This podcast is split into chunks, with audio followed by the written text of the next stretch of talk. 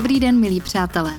Mám jednoho velmi dobrého kamaráda. Je to historik, ve svém oboru naprosto skvělý, ale s počítačem a technikou se tak úplně nekamarádí. Nejraději by žil v pravděpodobně v období baroka. Zaseknutá tiskárna, instalace aplikací nebo nefunkční modem jsou pro něj nepřekonatelní strašáci. V práci má naštěstí šikovné ajťáky, kteří mu vždy pomůžou strašáky zahnat a udrží jeho techniku ve funkčním stavu. Problém však nastal ve chvíli, kdy se kamarád díky covidu ocitl na home officeu a náhle se musel postavit tváří v tvář nepřátelské technice sám. Po ruce nebyl nikdo, kdo by poradil, opravil nebo nainstaloval. A tak mu často nefungoval internet. Nedokázal se propojit se svými studenty ani pracovat na společných dokumentech s kolegy. Studentům začala rušit termíny online přednášek a zkoušek, kolegům brzdil výzkum, nestíhal a zatěžoval své okolí neustálými prozbami o pomoc. Konec covidu a návrat do zajetých pořádků byl pro něj vysvobozením. Milí přátelé, dnešní podcast věnujeme ochraně našich zařízení a řešení technických problémů. Pozvala jsem do studia pana Petra Polívku z Národního pedagogického institutu České republiky a věřím, že se o této oblasti dozvíte něco nového i vy, kdo máte s technikou kamarádské vztahy. Pěkný poslech vám přeje Zuzana Hanáková.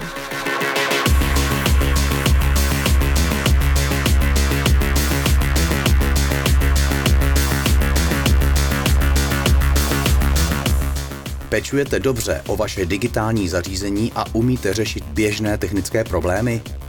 Chráníte vaše zařízení před odcizením a mechanickým poškozením?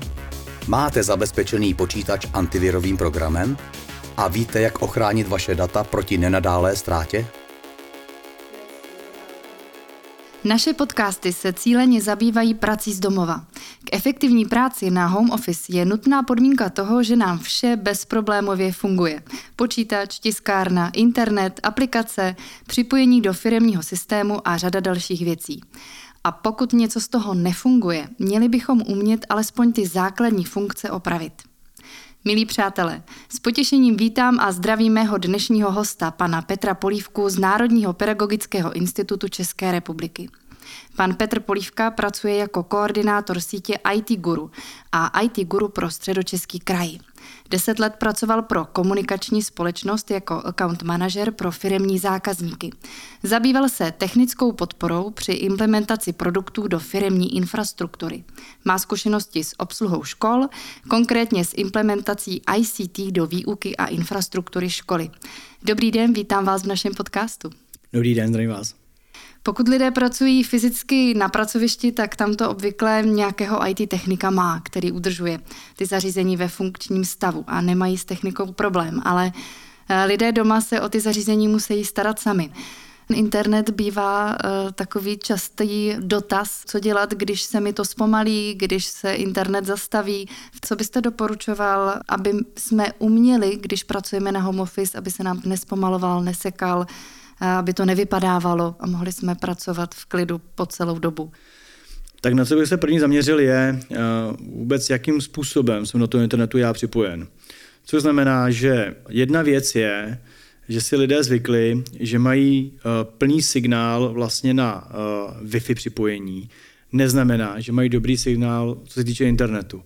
Protože vlastně to, ta, to Wi-Fi připojení pouze ukazuje, jak, jak kvalitně jste připojený k modemu k vašemu modemu, co je doma. Mm-hmm. Ale druhá věc je vlastně, jak je ten modem připojený k tomu internetu.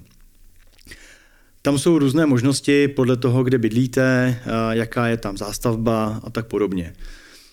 Když vemu takový ty tři základní, tak první, co máme, je připojení kabelem.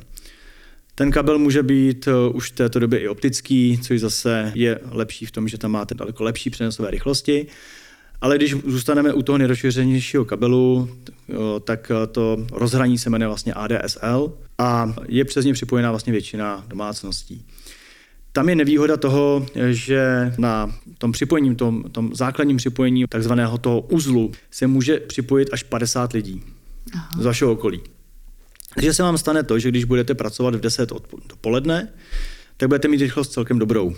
Ale jakmile se k tomu internetu budete chtít připojit například ve dvě hodiny, kdy se začnou vracet děti ze školy a tak dále, tak ta rychlost rapidně klesá, protože se k tomu připojí další 49 uživatelů. Takže potřeba eh, na toto eh, myslet. Potom další připojení, který můžete mít, je vzduchem, což znamená, je to nejčastěji, když je nějaká výstavba eh, domů na nějaké vesnici, kam není možné připojit kabel, tak jsou místní jakoby provajdři, kteří to dokážou zajistit vzduchem. Je to podobné řešení, co se týče rychlosti, ale zase tam dost vstupuje do toho počasí, což znamená, když zaprší, namrzne, tak se kolikrát stane, že mezi těmi anténami, které na sebe prostě musí vidět, je třeba strom, který eh, je mokrý, zmrzlý a i hned eh, to má vliv prostě na rychlost připojení. No a co máme vlastně jako poslední, takovou nejčastější, je, je připojení vzduchem, což je velmi podobný mobilnímu telefonu. Je to modem, který se připoje do mobilní sítě operátora a ten vám tudy dodává uh, internetové připojení. Takže třeba eh, ve velkých městech a tak eh, podobně je to jedno z opravdu dobrých řešení, protože jsou ty to pokrytí kvalitní a, a vlastně kolikrát je teďka to mobilní připojení rychlejší než, eh, než to pevný. Když teda jsem odpoledne doma a nechci uh, být na síti společně s mými sousedy a potřebuji, aby to fungovalo rychle, tak co bych měla udělat? No, Jak to nevím, internet. To nevím, jestli vám na to dokážu úplně odpovědět, protože uh, to je tam, kam narážíme, což je kapacita mm-hmm. jo, mhm. toho internetu. So, v této době uh, už nepřipojeme do internetu jenom svůj mobilní telefon, ale ledničku, termostát, je to boiler, je to kotel. Je těch věcí opravdu strašně moc a to všechno se do toho internetu připojuje. Ty provideri o tom vědí, takže se snaží ty rychlosti pořád navyšovat, zvyšovat kapacitu, a jít právě do nových technologií, ať už jsou to ty mobilní nebo ty optické.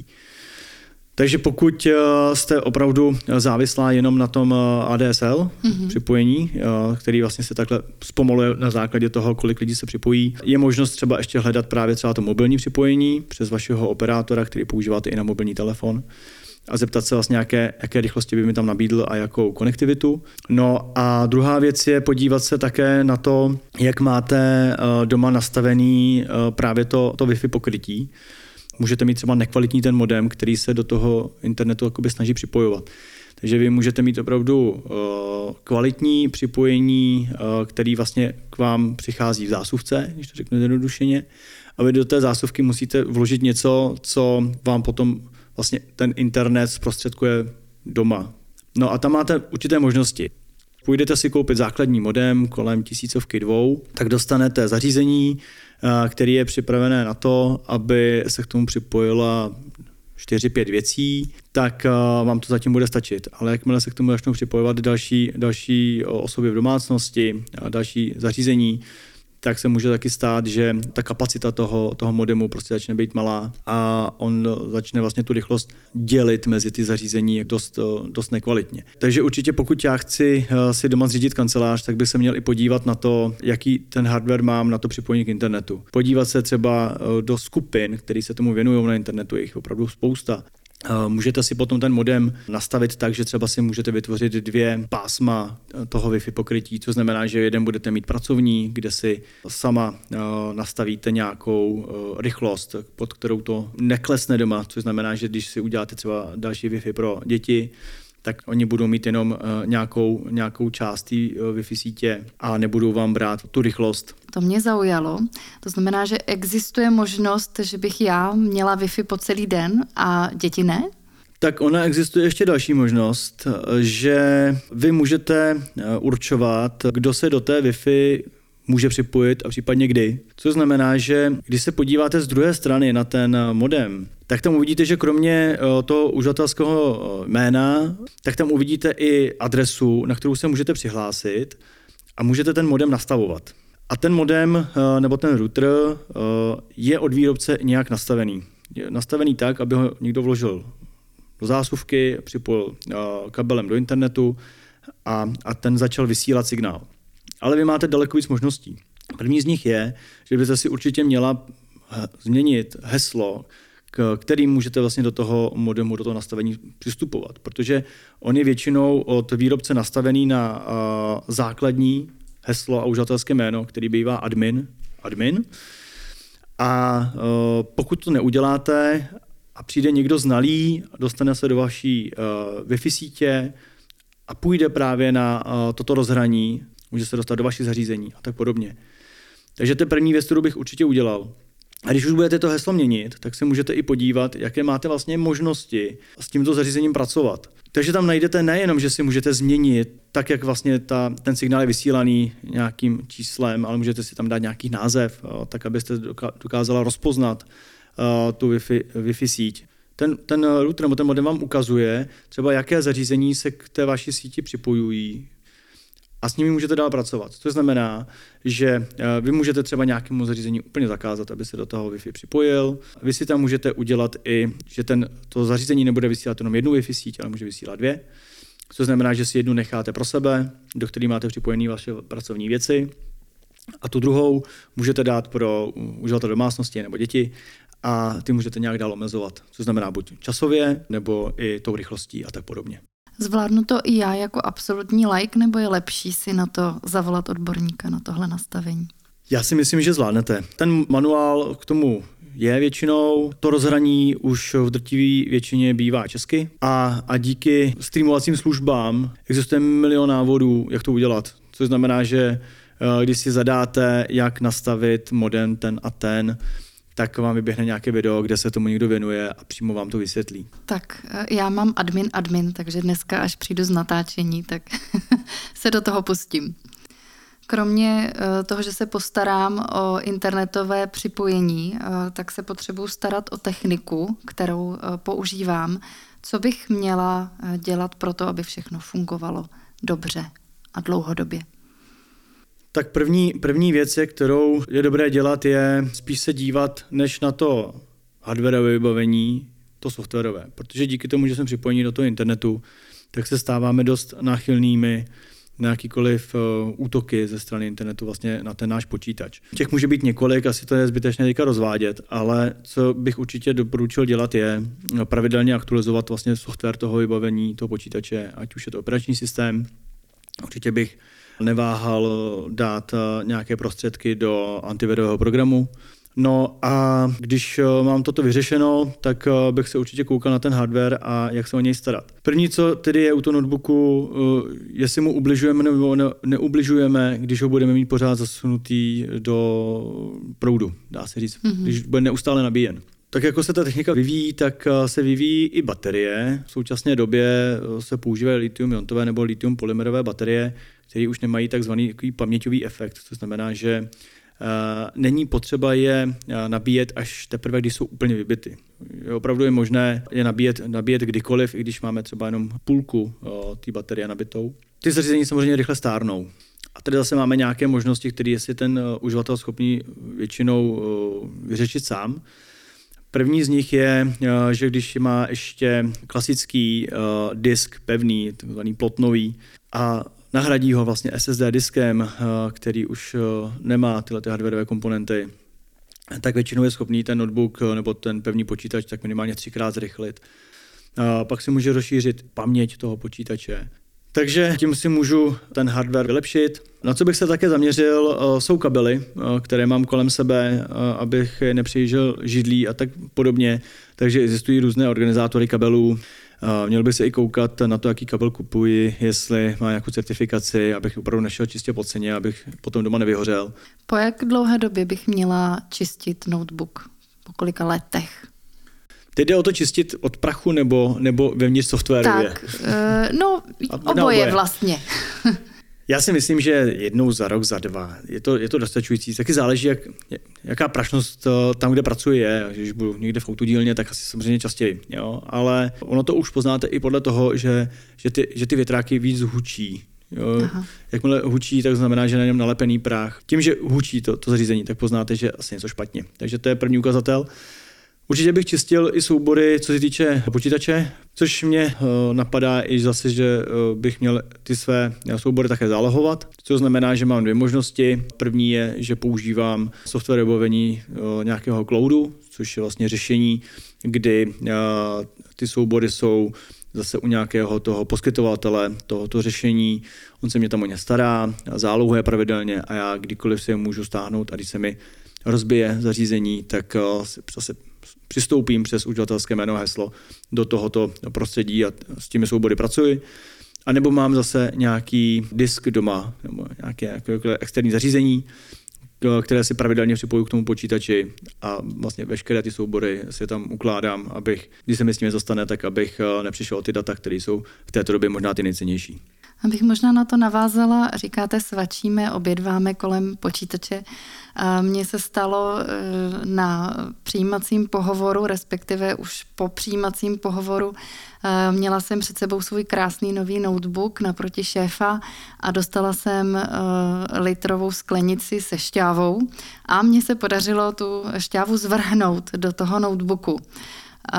Co dělat, když se nám tohle to stane. Eh, máme v domácím prostředí děti, eh, někdy u toho opravdu jíme, tak eh, co je první pomoc pro notebook? Tak možná bych začal tím, co se do něj vyleje.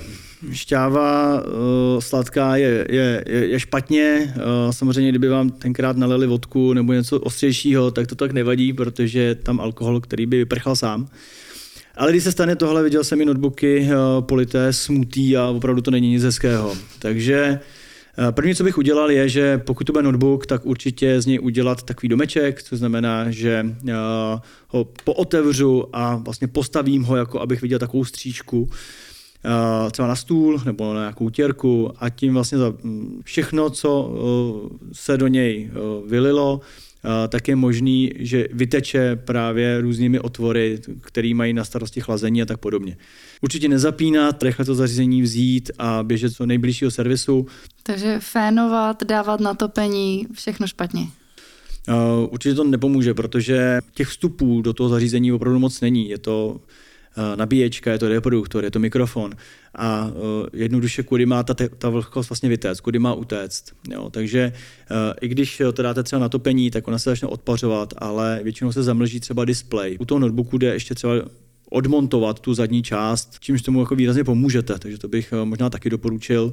Takže eh, pro mě dobrá zpráva s počítačem leda tak jako z whisky vedle, Přesně nikoliv se skleničkou šťávy. Když už, tak už. Tiskárny můžeme připojovat klasickým kabelem přes Wi-Fi nebo Bluetooth. Um, co byste z toho doporučil?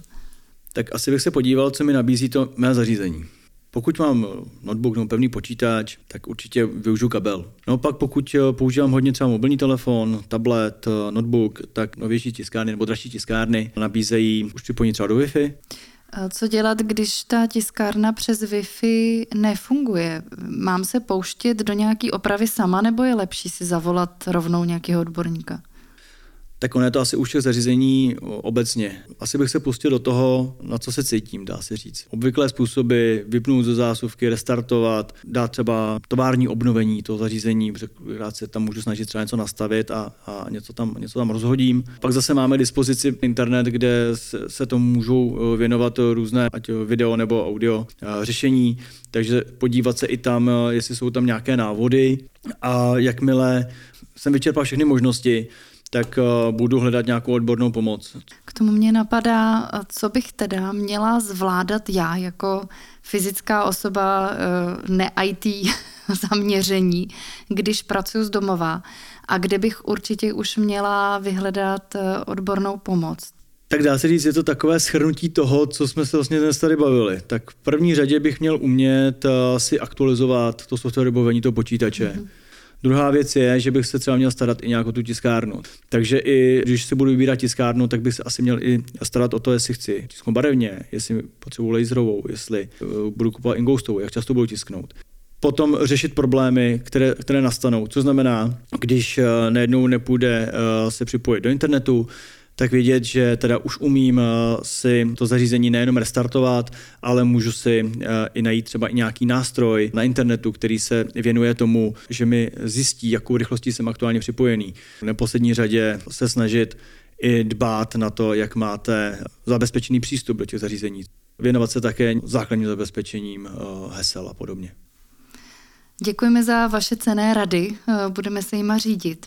Eh, milí přátelé, naším dnešním hostem byl pan Petr Polívka. Mějte se moc hezky a nashledanou. Děkuji za pozvání, naschle.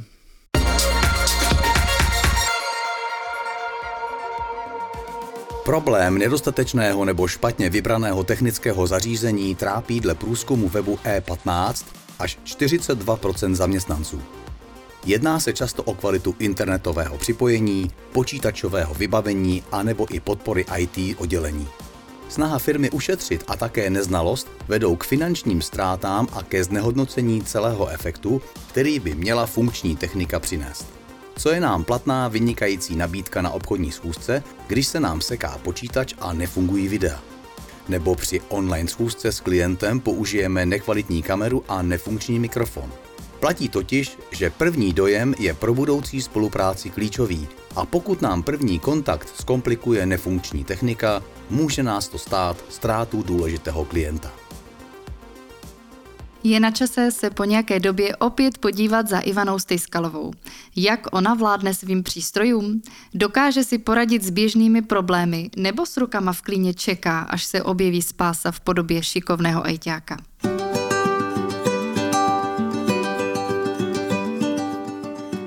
Řešení technických problémů? Ochrana zařízení? tak to se ptáte teprve. Já jsem v tomto směru úplné telátko a nemít kolem sebe přátele, kteří tomu rozumí, tak bych byla často úplně v háji. Čím víc přístrojů, tím víc kabelů. A už samotný pohled na to mě děsí. Dnešní doba naštěstí nahrává bezdrátovému připojení, ale já si pamatuju dobu, kdy muselo být všechno ve všem zapojeno a stejně mi to nefungovalo. Třeba jsem jednou k Vánocům dostala tiskárnu se skenerem a byla jsem nadšená. Jen do doby, než jsem ji doma strčila do zásuvky, propojila s počítačem, zadala tisk a nic. Tak jsem to zadala znovu a zase nic. Pak jsem dala příkaz ještě 157krát a pořád nic.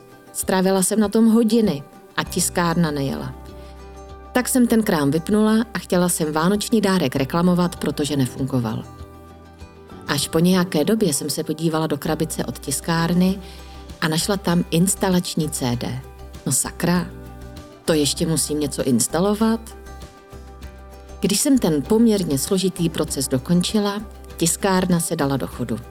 Ale k mému údivu se nevytiskl pouze jeden papír, ale tisklo to dál a dál. A já si vzpomněla, že jsem tam ten tisk původně zadala 157krát a zřejmě to zůstalo někde v paměti.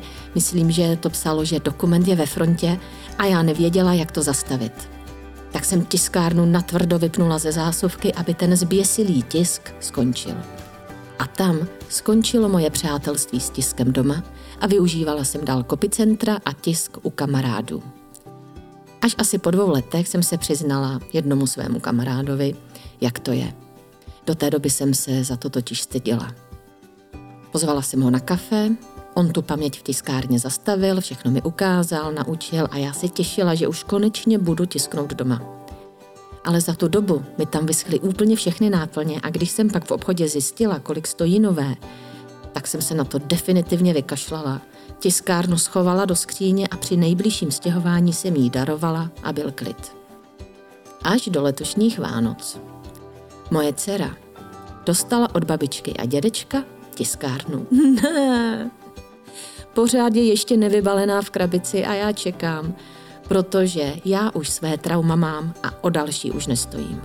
A takhle to mám se vším, přátelé.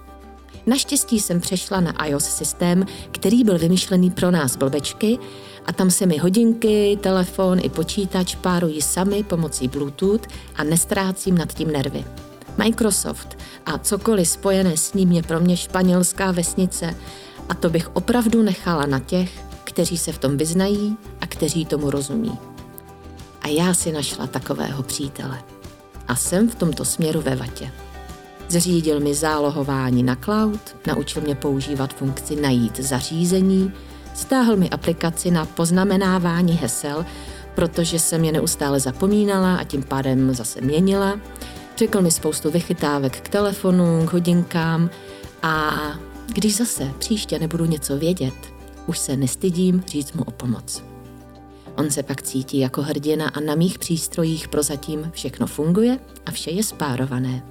Taky na něj čeká dceřin počítač s Microsoftem a nejspíš i to zapojení nové tiskárny.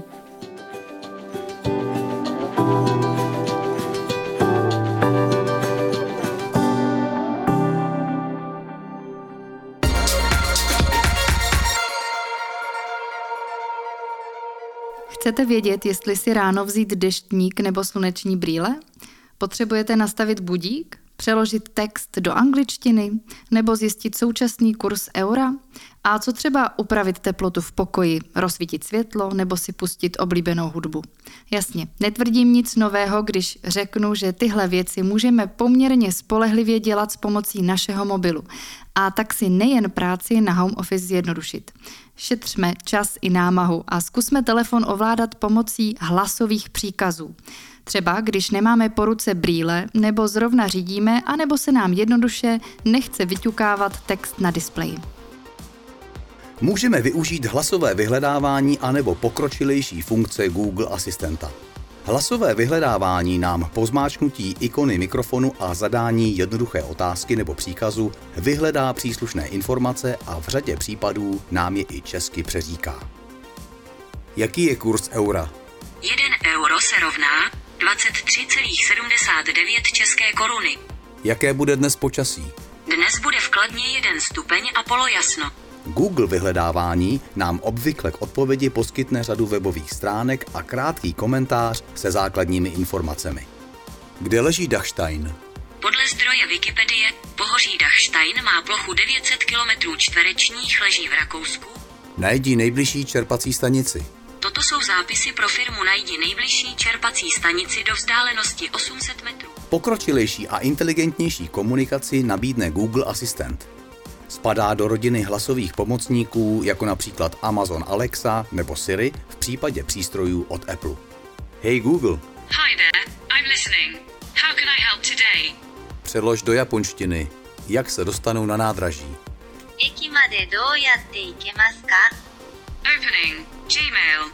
Naviguj mě domů. Okay, home. Let's go. Využívá umělé inteligence a umožňuje nejen ovládání telefonu, ale může se stát i srdcem chytré domácnosti. Ovládat hlasem tak můžeme různé spotřebiče, osvětlení, vytápění, přehrávače nebo domácí meteostanici. Play Michael Jackson. Here's Michael Jackson on Spotify. Google Asistent zatím nevládne češtinou, ale anglicky nebo jiným světovým jazykem si s ním docela pěkně popovídáme. Umí plnit složitější zadání a klást otázky. A výborně mu jde čtení českého textu. Hey Google, read this page. Got it. Ze zdroje Wikipedia. Kutná hora je město v okrese Kutná hora ve středočeském kraji, obec s rozšířenou působností a městská památková. Google se tak docela daří nás trochu víc odpoutat od displejů. Hlasové vyhledávání a Google Assistant nabízí celou řadu možností. Tak je vyzkoušejte.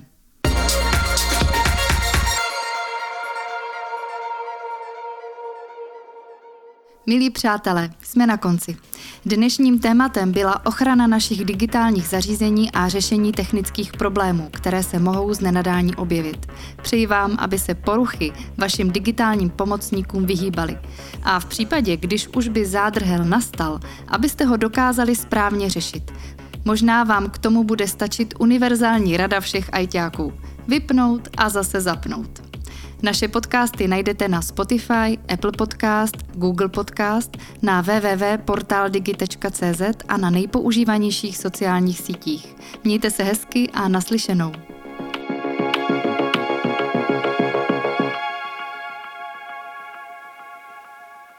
Tento podcast vznikl v rámci projektu Digikompetence, jehož realizátorem je Ministerstvo práce a sociálních věcí a je financován prostřednictvím operačního programu Zaměstnanost.